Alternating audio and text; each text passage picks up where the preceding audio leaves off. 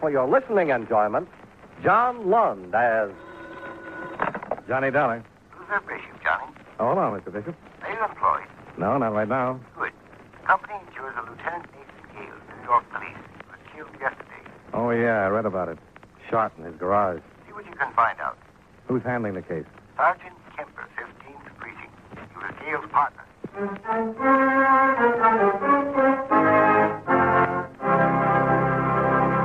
How about taking a minute or so to talk about seals and fish that have some connection with the government of the United States? Now, that isn't as strange as it sounds. You take the matter of seals, for example. There are two types of seals that are the responsibility of the Secretary of State. First, there's the Great Seal of the United States, which is stamped on all official documents. The Secretary of State makes sure it's always on hand when it's needed. The other kind of seals he takes care of are the ones that swim in the ocean, since it's up to the Secretary to work out agreements with representatives of other countries and let them know how many seals can be caught in what is called international waters and when. The Secretary of State works out similar deals for the catching of fish and lobsters because these agreements are actually treaties. Before they can be put into effect, they have to be approved by two thirds of the Senate. As a matter of fact, any time our government wants to work out a deal with a foreign country on trade, mutual assistance, fish, seals, or lobsters, it's done by treaty. And all treaties are signed by the President, though some of them aren't drawn up until after the Secretary of State has worked over the rough spots in order to pave the way for prompt ratification. So, just remember, the Secretary of State is a mighty important wheel in the machinery of your United States government.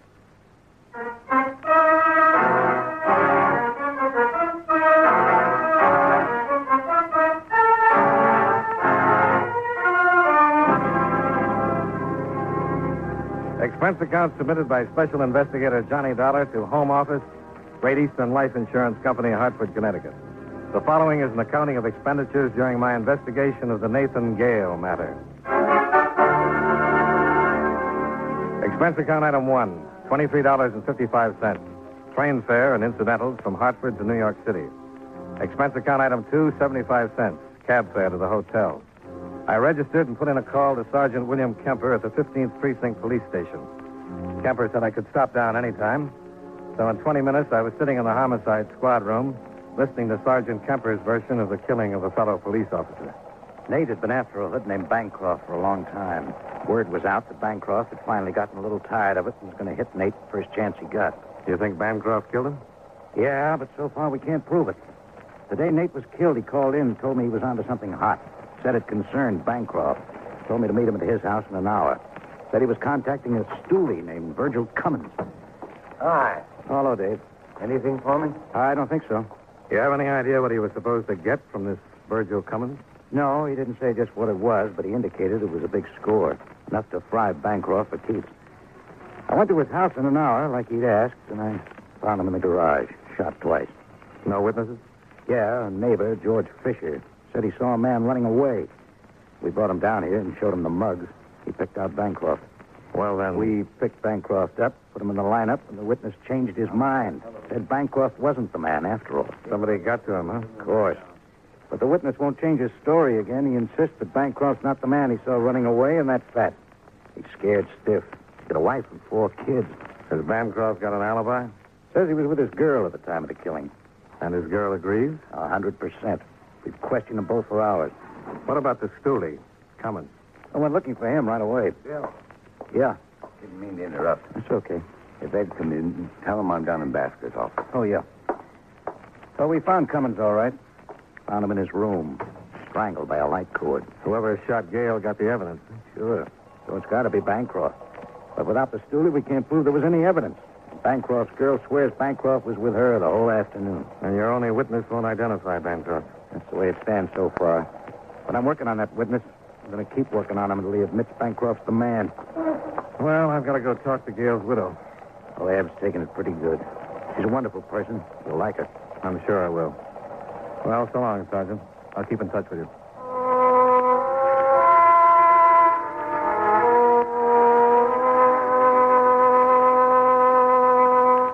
Expense account item three, a dollar and seventy-five cents cab fare to the Gale home. I introduced myself to Mrs. Evelyn Gale, the dead officer's widow. She showed me into a small, attractively furnished house where I met her two children, Greg, five, and Mike, three and a half. She told the boys to go out in the tiny backyard and play until we were finished talking. Daisy thinks her father's gone away on a trip. They're too young now to really understand. Greg would understand in a way, but it'd be too hard on him. When they get older, they won't miss their father so much. It'll be easier to tell them. Yeah. You said you talked to Bill Kemp. Yes, I just left him about half an hour ago. He and Nate were partners for a long time. I think Nate's death hurt Bill just about as much as it did me. But you want to talk about insurance, don't you? Just a few questions and I'll get out of here. Of course. Tell me a little something about the day your husband was killed. Well, there was nothing particularly unusual about it. It was like most any day, except that it was our anniversary. He didn't say anything or tell you anything that was unusual? I don't think so. I would have remembered if he had. Did he call you during the day? No. What time did you expect him home? He was off duty at 6. He had the day watch. He was usually home around 6.30. Were you here in the house when he drove into the garage? No. I was down at the corner, the grocery store. When I got back, Bill was waiting for me. I saw the other officers around the garage, and then the ambulance pulled up Where were the children? with their grandmother, Nate's mother. I left them with her around 4 that afternoon. Nate and I were going to have dinner and go to a show, celebrate the anniversary. It was our seventh. Do you know George Fisher? Yes, he lives across the street in a White House. I've spoken with him since. He's avoided me, but I saw him this morning backing out his car, and I went over and talked to him. He says he saw the killer. But he told the police he saw a man running away from our garage right after the shot. He made an identification. Yes, I know about it. Bill Kemper told me he changed his story. Yes. Do you think he can really identify the killer? Well, Oh, I think so, but he's, he's so frightened. Oh, I don't blame him. He has a family, and he wants to protect them. What did you say to him? Well, I told him that I understood, but that he should make an identification if he could. I told him that protecting a killer isn't the way to protect your family. But he wouldn't listen. No. And I, I really wonder what I'd do in his position. George has a lovely wife and four adorable children. I don't know. Well, I think I'll have a talk with Fisher. I doubt if you can do any good. Bill's worked on him and worked on him. The whole department's trying to get an identification or a statement. Well, I'll have a shot at it anyway. Thank you, Mrs. Gale.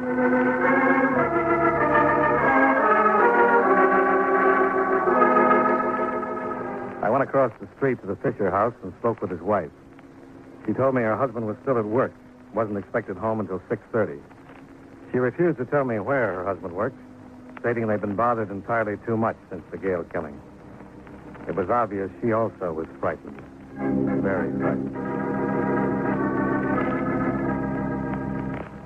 Expense account item four, a dollar and a quarter. Cab fare back to my hotel, where I put in a call to Sergeant Bill Kemper to ask where George Fisher worked. Kemper was out, so I left my number and went downstairs to have some lunch. Around 1.30, I was paged and told that Kemper was waiting for me in the lobby. Hello, Johnny. Oh, hi. You got my call? Yeah. Let's go over and sit down where we can talk. Oh, sure. I called to find out where George Fisher works. He doesn't work anywhere anymore. What do you mean? He was killed about an hour ago. Let's sit down. huh? Murdered? Hit and run. On his way to lunch with two men from his office. They were crossing the street and a car hit them. All of them? Killed Fisher, hurt both of the men, one pretty seriously. Any witnesses? Yes. Got a positive identification on the car, got the license number. Even found the car. But not the driver. No. Found the car parked on the east side of town. It had been reported stolen at 8 o'clock this morning. Bancroft? First thing I checked on, yes, He was with his girl. all afternoon. What about 8 o'clock this morning? Claims he was sound asleep in bed. And was he? And we checked his hotel. Nobody can swear he wasn't. He left a call for 11. Nobody saw him leave the hotel before then. A number of people saw him come in last night. Well, maybe he didn't do it. And maybe he didn't. But it sure seems funny. The one man who could identify Bancroft as the man seen running away from Nate's garage should get killed a couple of days later. Did you find anything in the car? Now, the lab's checking on the car now. Did the witnesses say whether a man was driving it or not? Yeah, they said it was a man. Couldn't see him well enough for identification. Wore a hat. Well, maybe he had somebody steal the car for him, left the hotel at 11, took the car, and went after Fisher. Looks like the only possibility. Could his girl have stolen it? No, no. She was in her apartment, definitely. And Bancroft was with her from 11 until when? A little while ago. That's where we picked him up. Desk clerk swears Bancroft came in a little after 11 and didn't see him go out. Did he have to pass the desk clerk to go out? If he took the stairs, if he took the elevator, one of the elevator boys would have seen him. None of them did. Well, you got a tough one. That's why I wanted to talk to you. I know Bancroft killed Nate. Maybe he didn't run down Fisher, but I'll bet he had something to do with it. Now, the strongest and the weakest link is his girlfriend. Now, what do you want me to do? And just before we got the report on Fisher's death, another call came in. It was from a jeweler. The day Nate was killed was his seventh anniversary. Yeah, Mrs. Gale told me. Well, the jeweler told me that Nate had been in looking at watches. He told me Nate couldn't make up his mind between two of them, so the jeweler told him to take them home and let Eve decide. He took them Was this before or after he made the contact with the stoolie? before. Must have had them with him when he saw it coming. Did he have them with him when you found him in his garage? No. So it looks like the killer took them. I remember the glove compartment was open. Nate probably had him in there. Killer got the evidence and looked in the glove compartment to make sure he didn't miss anything. Saw the watches, took them along.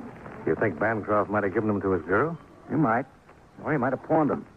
I got out the usual bulletins to all the pawn shops, and we were checking every fence we know of. They were uh, fairly expensive watches. Yeah, the description. Hmm. Well, why don't you just get a warrant and search the girl's apartment? I thought about it, but if Bancroft gave her one or both of the watches, he's smart enough to tell her not to wear them or have them around. You find the watches, even one watch, and connect them to Bancroft or Betty Holmes. That's the girlfriend. Yeah. Johnny, you think you could find out if she's got one of those watches? Me? Well, how would I do that? Get close enough to her. Oh, you won't mind. She's a darned attractive dame, if you like the type. Well, I guess I could try. But what about Bancroft? I'll get him out of the way. But I can't keep him forever. You'll have to impress her in a hurry. Well, maybe she doesn't want to be impressed. She likes men with money, lots of money. Sergeant, I hate to tell you. Now, this, Uh, you but- just put up a good front. We'll figure a way for you to meet her, and we'll make sure she knows you're loaded. Okay, but if someone gets careless and asks me to change four bits, the whole plan goes right out the window.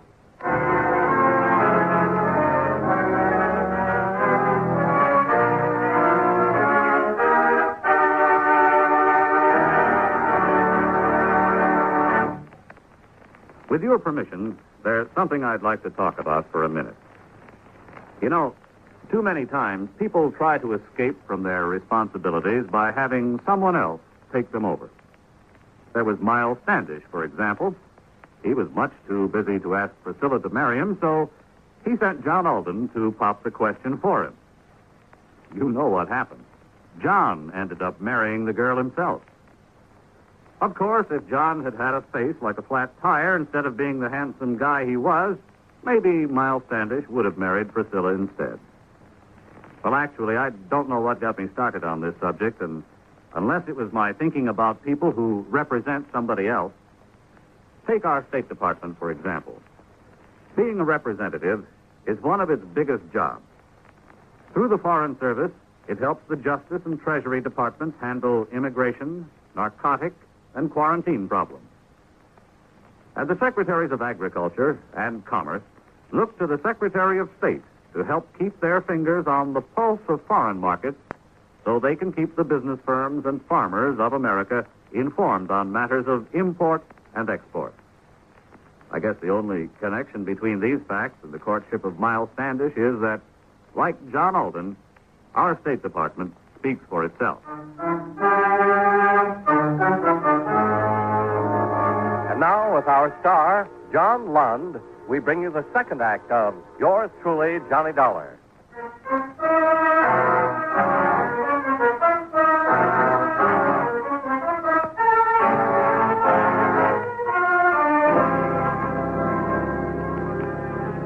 Sergeant Kemper made arrangements for me to move into another hotel where Johnny Dollar, the insurance man, would be known as Johnny Dollar, the Texas oil man.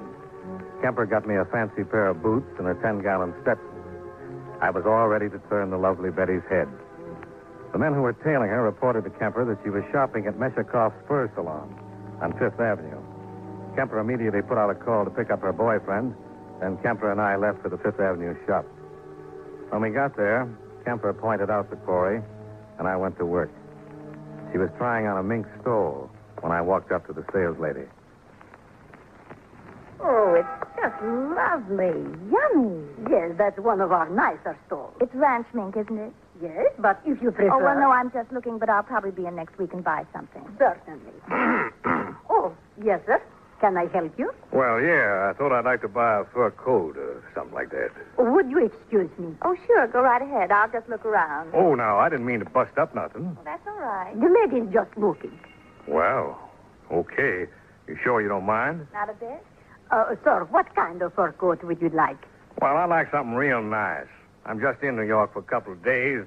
I'd like to bring my mama back a little present. You're from Texas? Why, yes, ma'am. How'd you know? Well, I, I can always tell Texas man. So tall and strong. Oh, Would you like something in mink? yeah. And I like the mink, too.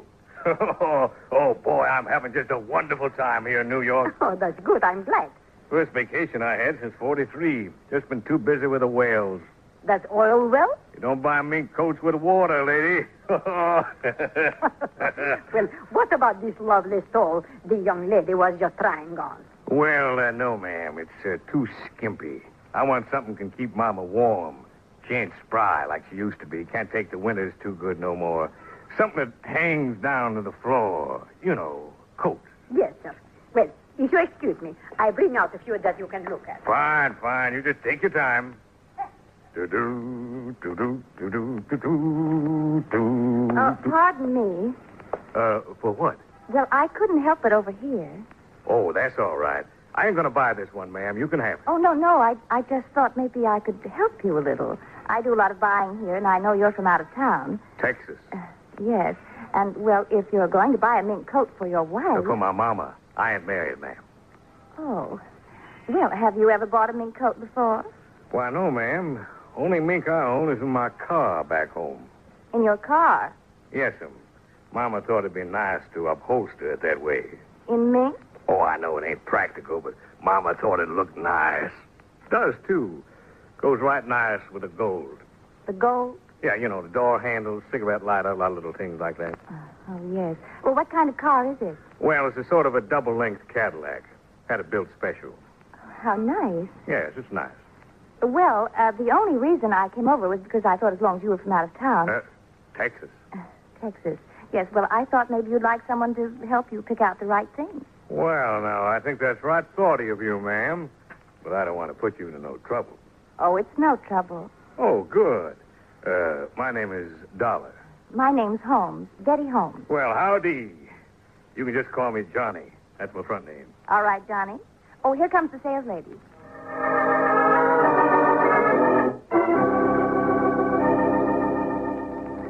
We looked at mink for the next hour, and Betty Holmes offered her most discriminating advice. Before we left, I'd ordered Mama two mink coats one for just setting and one for going out. On the street, I thanked Betty for her help, and naturally, she accepted my dinner invitation on the spot.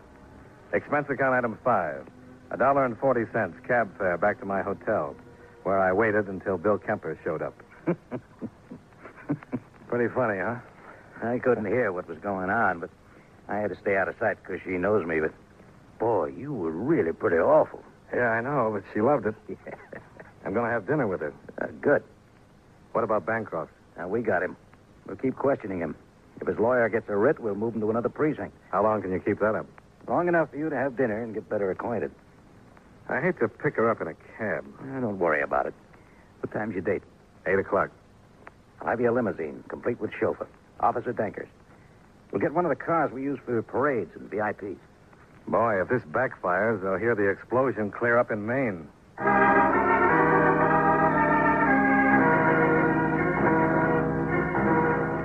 The long black limousine was waiting in front, complete with Officer Danker, dressed as my chauffeur. We picked the lovely Betty Holmes up at 8 and drove to 21, where I ran up expense account item 6, $45.95, drinks, dinner, and a pack of cigarettes. When she suggested going to some of the night spots, I felt you in the home office cringe, so so I complained of fatigue. I told her I'd been working so hard in the oil fields that the Mayo Clinic had advised me to stay away from too much nightlife. She gave me a motherly, knowing smile and suggested we return to her apartment, where she'd fix me a glass of warm milk. She was very understanding. Here you are, Johnny. Not too hot, not too cold. Better for your stomach that way. Well, you're a pretty wonderful person. Mind if I sit down? Oh, please do. You know, I never met any girls like you before. Now, when I told you I couldn't go to any of them there clubs, why, you didn't mind one bit. I understand. Oh, Mama sure would like you. The last thing she said before I left was, Johnny boy, you watch out there in that big city. Watch out for girls like me. Oh, no, not like you. You see, Mama thinks every girl is just out after my money. There are some nice girls left in the world, Johnny. Why, sure. And you're one of them. Why, you got a nice place to live, nice clothes. I guess you got everything you want. Yes, I guess I've got just about everything a girl would want, but I've never met the right man. Someone I could really settle down with, make a good home. Oh, that's too bad. I guess it ain't easy living in a big city like this. No. But someday I'd like to get back to the farm. The farm? Yes, I was raised on a farm. That's the life. Yeah, yeah, I guess it is. Oh, the cows and the chickens. Well, we ain't got them no more. Just a lot of oil wells. But it's still a farm. Well, more like a refinery with beds. But it's out in the wide open spaces. Yeah, but all you can see is them blasted oil wells. Oh, the rugged life, full of the great outdoors, the smell of the sagebrush. No, just oil. But you love it. Yeah. Say, what time is it? I must have left my watch in my suite. Oh, well, I don't have a watch. There's a clock in the kitchen. You ain't got a watch? No, why? Well, I'm in luck. I sure am. What? Well, you've been so nice to me. Helped me pick out those coats for Mama. I've been trying to think of something I could buy for you. Oh, now, Johnny. No, I want to. I seen the things you're wearing tonight. You got that nice mink and all that there jewelry, but you ain't got no watch. Please, I really No, when I want to do something, ain't no use trying to talk me out of it. I'm going out tomorrow morning and buy you one fine watch. don't. Oh, that's really wonderful. Oh, tain't nothing. Johnny. Now, wait a minute. Oh, I- I'm sorry. Oh, I, well, I don't really mind. Kind of like it. well, uh, about the watch. Uh, where, where's a good place to get a nice watch? Well, there's. No.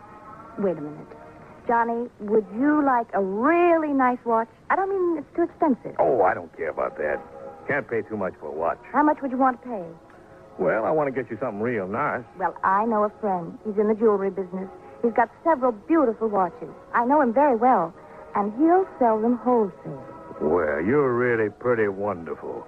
Always thinking of me. I could send him over to your hotel. Well, why don't you just do that? All right, I'll call him and I'll have him stop by tomorrow. Good. Uh, now, uh, I'd like to ask you a little favor. Yes, Johnny? Could I, Yes, well, could I, Johnny. could I have some more milk?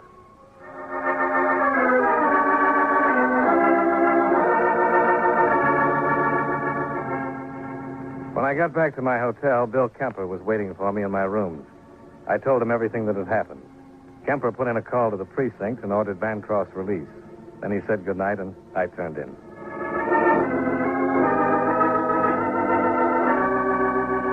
The next morning, Kemper was knocking at my door, and we settled down with breakfast to wait for Bancroft to arrive with the watches.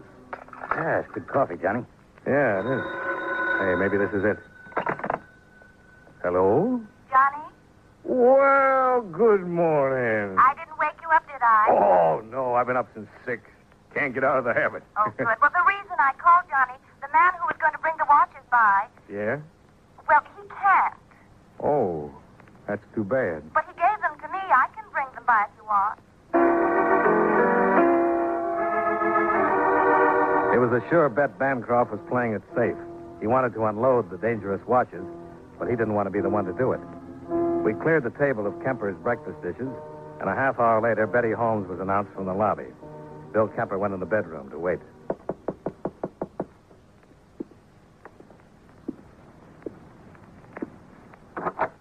Well, good morning again. Good morning, Johnny. You sure do look nice.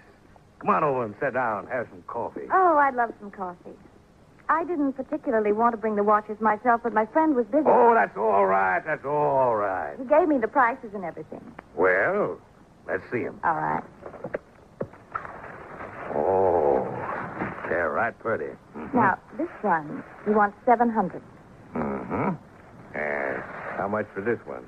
You said that one wasn't as expensive, only 500. That's uh, wholesale, hmm? Oh, yes. He said they're very unusual watches. Yeah. What's the matter, Johnny? Something wrong? Yeah. Bill, Well, what is it? What's going on? Hello, Betty. What is all this? Don't you know? These are the watches, Bill.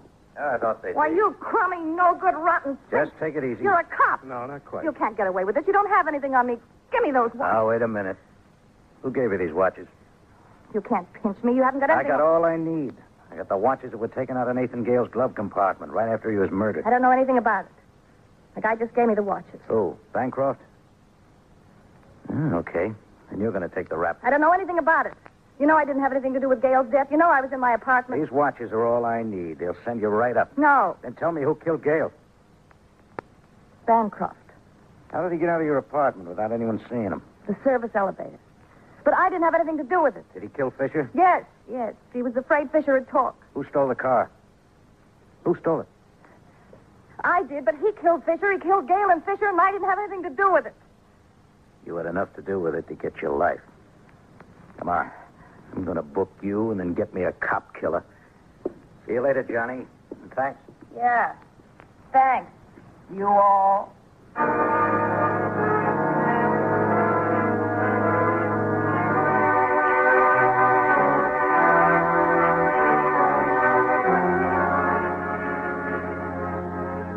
Expense account item seven, $135, hotel bills. Item eight, $25.35, train fare and incidentals back to Hartford. Expense account total, $235 even. Yours truly, Johnny Dollar.